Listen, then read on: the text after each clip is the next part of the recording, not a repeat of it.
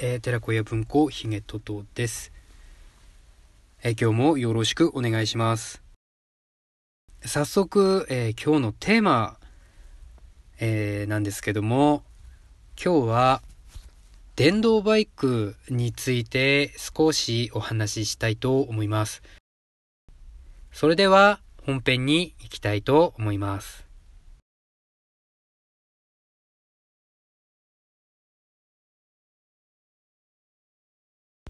せーの。寺子屋文庫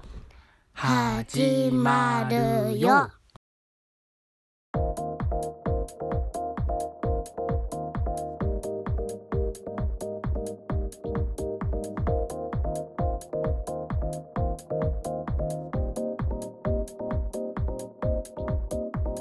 早速、えー、お話ししていきたいと思うんですけどもとですね、今日お話しするのは、次世代モビリティ、ブレイズスマート EV という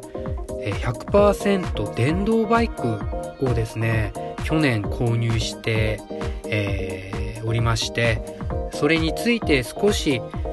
えー、この電動バイクの良さというのをですね、皆さんと一緒に共有できたらいいかなっていうふうに思うんですけども、えこのブレイズっていうですね、電動バイクなんですけども、ツイッターの方で、えこのブレイズを取り上げた記事を読んだのがきっかけで、えとてもデザインがですね、気に入りまして、えー、だいたい1ヶ月くらい、えー、いろいろ考えまして、まあ、すぐ、そうですね、その後購入したという形です。えこのですね、えブレイズというですね、電動バイク、折りたたみ可能な電動バイクとなっておりまして、えー、とても軽いです。18キロくらいですね。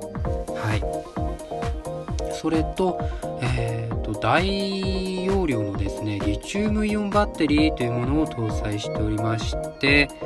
家庭用のコンセントで1回の充電で30キロ走行できます。でこれは 125cc 以下の原付バイクと同じです、えー、扱いになっておりますので、まあ、普通免許があれば、えー、誰でも乗ることができるという形になってますね。私がですね、このブレイズでとても気に入ってるところはいつも、えー、親しんでいるえ街をですね、このブレイズに乗って散策するっていうのはとっても楽しくて、えー、本当に小道もこのブレイズではスイスイ入っていけちゃいますし、パワフルな一面もありまして、え、ー、と、1回の充電で30キロは走れますし、ちょっとしたあの坂もかなりスイスイと登ることもできます。で、えー、私が乗ってる車、まあ、家庭での車が、えー、一つがハスラーですね。ハスラーに乗ってます。そしてもう一つはウィングロードの方に乗ってるんですけども、まあ、ウィングロードに関してはすぐ乗せることできますし、ハスラーでも後ろのシートを倒してしまうと、えー、そんなに苦なく、あのー、ブレイズを乗せることができます。なので、車に、えー、ブレイズを乗せて行楽地だったりちょっと遠出してうんで歩くじゃなくてそのブレイズを下ろして、えー、出先でブレイズに乗ることができる。でここがですねこのブレイズのとても魅力的なところですね、うん。そうですね。他にもですね、いろいろ機能がありまして、LED のヘッドライトが、えー、標準装備になっておりますし、自分がとってもいいなって思ったのが、Bluetooth スピーカーが、えー、内蔵されてますので、えー、停止中にですね、自分の iPhone とリンクすると、Bluetooth で、え音楽を聴いたりすることもできます。あと USB ポートがありますので、えー、携帯端末の充電っていうのもできますので、行楽地とか、そういうところでもすごく活躍する、うん、かなと思いますね。実際ここの機能に関しては、これから子供たちと、えー、暖かくなってきて夏場とかですねキャンプとか、えー、ちょっとこう遠出した時にこのブレイズを一緒に、えー、お供として持っていってどんな楽しみ方ができるかなっていうのを、え、試してみたいなっていうふうに思っているところですけどもあと私が何と言っても気に入ったポイントとしてはすごくデザインが可愛い、えー、ブラック黒ですね。黒を買いました、うん、色は何種類あったかな？4種類かな？4種類くらいあったと思うんですけどえー、っとブラックとホワイトワインレッドとカーキ。このカーキ色が結構あのモダンな感じがしますけど自分はそのヘルメットとかですねそういうのとはまあ、自分の服装とかそういうのを合わせた時にブラックがいいなと思ったのでブラックを購入しました。まあですねあの実際にブレイズという電動バイクを見ていただいてもしね魅力に感じていただいたのであれば是非買うとなるとですね大体本体価格が17万円くらいでしてえー、これに、えーと、ナンバープレートを登録とかですねあと自賠責とかですねいろいろ他にもかかってくるんですけどもえっ、ー、とブレイズはですねあの会社さんの方でナンバープレトの登録も行ってくださいますのでまあお金はかかりますけども私もそれで、えー、ナンバープレート登録してもらって手続きしてもらってえー、市町村のナンバープレートが届きまして、えー、すぐ取り付けてっていう形だったので非常にストレスなくできました。あの会社さんの方でやってくれますのでここはすごくいいなって思ったサービスのポイントでしたね。あとうんと自賠責も今だとコンビニでも簡単にあの入ることができます、えー、原付とバイクとのですね。あの自賠責もすぐあのコンビニに行けば手続きしてその場でステッカーをもらうことができます。それをまあナンバープレートにつけてという形になりますけども。ちなみにあの私の最寄りの、え、コンビニで、え、ナンバープレートと自賠責バイクの自賠責の手続きしたんですけどもまず私が住んでいる最寄りのコンビニでバイクの、えー、自賠責の手続きをしに来る人はほとんどいないので非常に、えー、店員のお母さんたちを困らせたみたいなそんなエピソードもあります。とにかくまああの本当にですね是非見ていただいてあと YouTube とか動画サイトでも前に比べる去年に比べるとですねあの動画とかも多くなりましたしテレビでも取り上げられることが多くなってきたなっていうような印象を受けますし、まあ、それも Twitter の情報で、えー、ブレイズが紹介されたよなんていうのをこう情報を得たりしてのところなんですけどもこれからもっともっとこうあの流行ってくるんじゃないかなっていうふうに思っております。秋田でどれくらいあの乗ってる方がいるのかはわからないですけどもただあの本当に近くで乗ってる方とかっていないので乗って街を探索するとものすごくあの注目される気はしました。ただあの観光に来てる外人の方々にはものすごく受けが良くてあクールクールだねっていう感じでですねそれは何だいみたいな形で、えー、何人かの外国人の方に声をかけていただいて、えー、とっても嬉しかったですね。自分自身そういう新しいものがものすごくこう好きなところもあるのでの乗ってて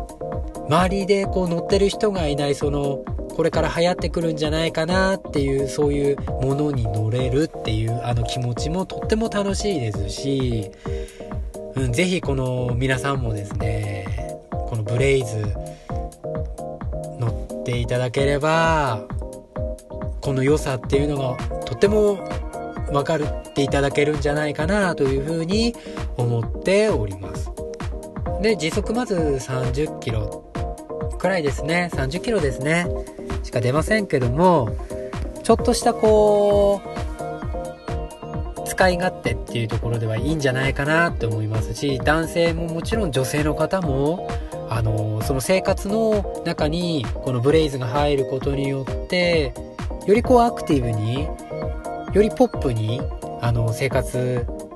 が華やかになるんじゃないかなというふうに思ま、私が住んでるところは、えー、とても静かなところですのであまりこう街の中に住んでるわけではありませんけどもまあそういう中でもそういう生活の中でもちょっと遠出した時とかブレイズと一緒に行って、えー、まあ知ってる街はもちろんですけどちょっと知らない街も歩くんじゃなくてこのブレイズと一緒にの探索できたらいいななんていうふうにやっぱ思ったりするのでこのブレイズを買ったことによってとても気持ち的にも、えー、よりアクティブになれるんじゃないかなっていうふうに思っております。もしご興味がある方は是非このブレイズスマート EV のとですね、あの検索ワードに入れていただいて、ホームページを見ていただけると、えー、そこに全て書いておりますので、えー、ぜひですね、そこを見ていただいて、そしてまあ、あの、実際に動いてるところとかですね、あの、まあ、動画サイト YouTube とかでも載っておりますので、ぜひ、え確認していただけるといいんじゃないかなというふうに思います。100%電動バイク、ブレイズ。スマート EV についてお話しさせていただきました。それではエンディングの方に行きたいと思います。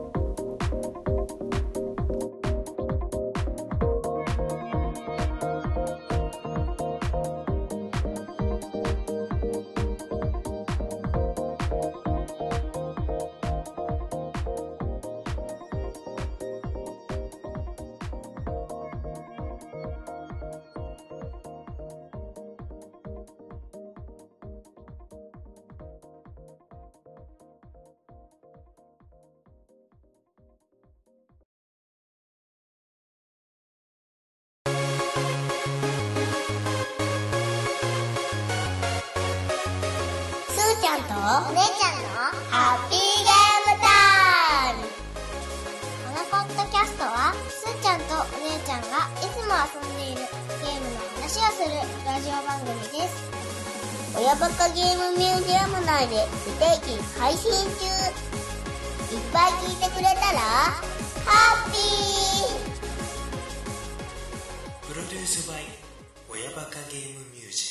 アム。One、two、three。親バカゲームミュージアム。娘とマニアックに遊ぶよ。ゲームにお菓子にいてね変な動物。少数派でも。少数派でも。胸を張ってお届けします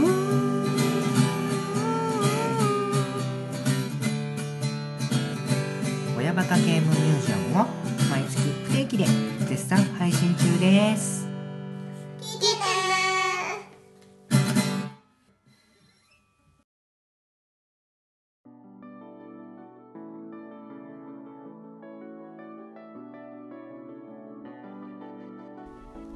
はい、それではエンディングの方で、えー、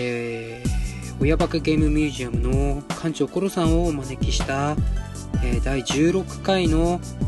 えー、感想をですね、ツイッターの方でいただいておりますので、えそちらの方を、え読んでいきたいと思います。みたらし団子虫さんよりいただいております。9月13日ですね、いただいております。お色気ゲーム会拝聴パラサイトイブのシャワーシーン分かりみ。バイナリティランド2羽の操作ペンギンを同 X 線上で何度も交差させるとコペンギンかっこ無敵が。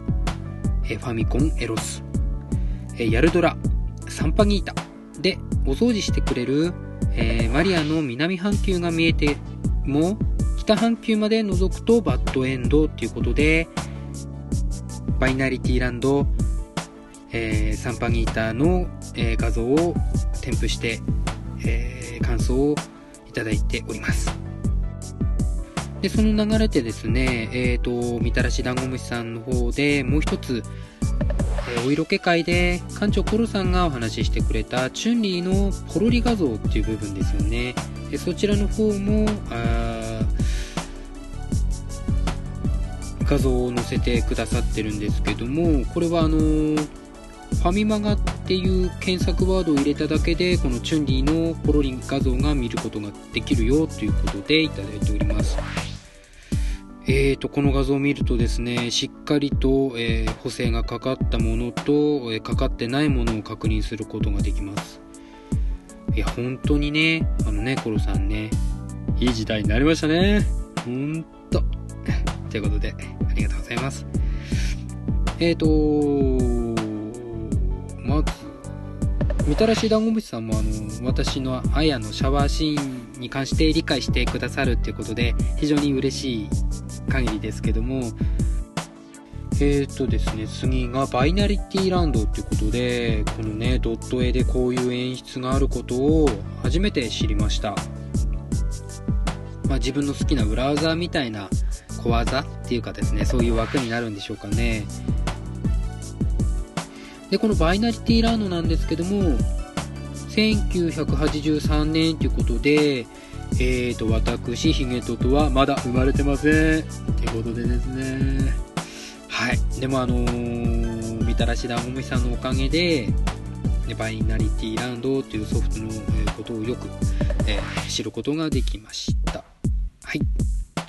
あと、サンパギータ。これは1998年発売っていうことで、私はちょうど中学1年生ですね。実際にプレイしたことはないですけども、このジャケットにはすごく思い入れがあるというか、あのー見てましたしね。はい。で、この主人公マリアはフィリピン出身ということで、えーっと、非常にこの小麦色の肌がいいですよね。うん。で、お掃除シーンに関しては、え動画サイトの方でしっかりと確認させてもらいました。あのーやっぱり男であれば、バッドエンドを恐れずにですね、その選択肢として、僕は無理無理目をそらしたという選択肢ではなくて、バッドエンドに向かっていく僕はじっくり覗き見たの選択をすべしだなというふうに強く思いました。はい。ということで、えーみたらし団子虫さんありがとうございました。さあ続きまして、えーピスケさんよりいただいております。えー9月18日にいただいておりますね。読んでいきたいと思いますけども、ヒゲトトさんのエロ目線が刺さりすぎる。ウエスカーの机で見つかるのは、期待のニューフェイスですね。かっこ笑いっていうことでいただいております。あのー、期待のニューフェイスのレベッカの写真も、えーつけていただいておりますけども、まずあの、ピスケさんとですね、そのお色気目線っていうところが非常にあの似ているっていうところで、とっても嬉しいですし、そのフィルム D のこの画像を、なんですけど、よっぽどね、やっぱりウエスカーが 期待してたんだなっていうのを感じるというか、うん、このフィルム D の存在、まあ、フィルム D イコール期待のニューフェイスっていうことで、ちょっとおまけ画像を見ることができるよということですけども、あのー16回本編でお話ししてた時は、まあ、去年の9月だったので、えバイオハザードのリメイクが出るという情報は入っておりましたけども、実際にまあ、現在は、あのーバイオハザードのリメイクは出ておりますし、私もしっかりとプレイしている最中ですけども、えーこのフィルム D の存在に関しては、えー結果的に言うとしっかりありました。このレベッカの写真を拝むこともできます。ただあの、オリジナルと違ってちょっとこう入手の仕方っていうのは違うんですけども、えープレイするとですね、このレベッカしっかりですね やっぱりあのウエスカーの机からこのフィルムを確認することができるっていうところでやっぱりオリジナルを知ってる私たちにしてみれば非常にあのニヤニヤする部分ニヤニヤする演出かなというふうに思います、まあ、ここに、えー、16回でお話ししていたレポートの報告。ね、フィルム D はあるかっていうところでありましたということを一つここで報告して、えー、終わりたいと思います、えー、ピスケさんありがとうございました。ということでですね、えーと、2018年の9月にいただいたお便りを、2019年になってから、あのー、読ませていただくということで、えー感想ツイートを送ってくださったみたらし団子虫さんそしてピスケさんには非常に申し訳なく思っておりますけどもここで、えー、読むことができて非常に嬉しく思います。本当にありがとうございました、えー、今回お送りしましたのはヒゲトドでした。今回も聞いていただきましてありがとうございました。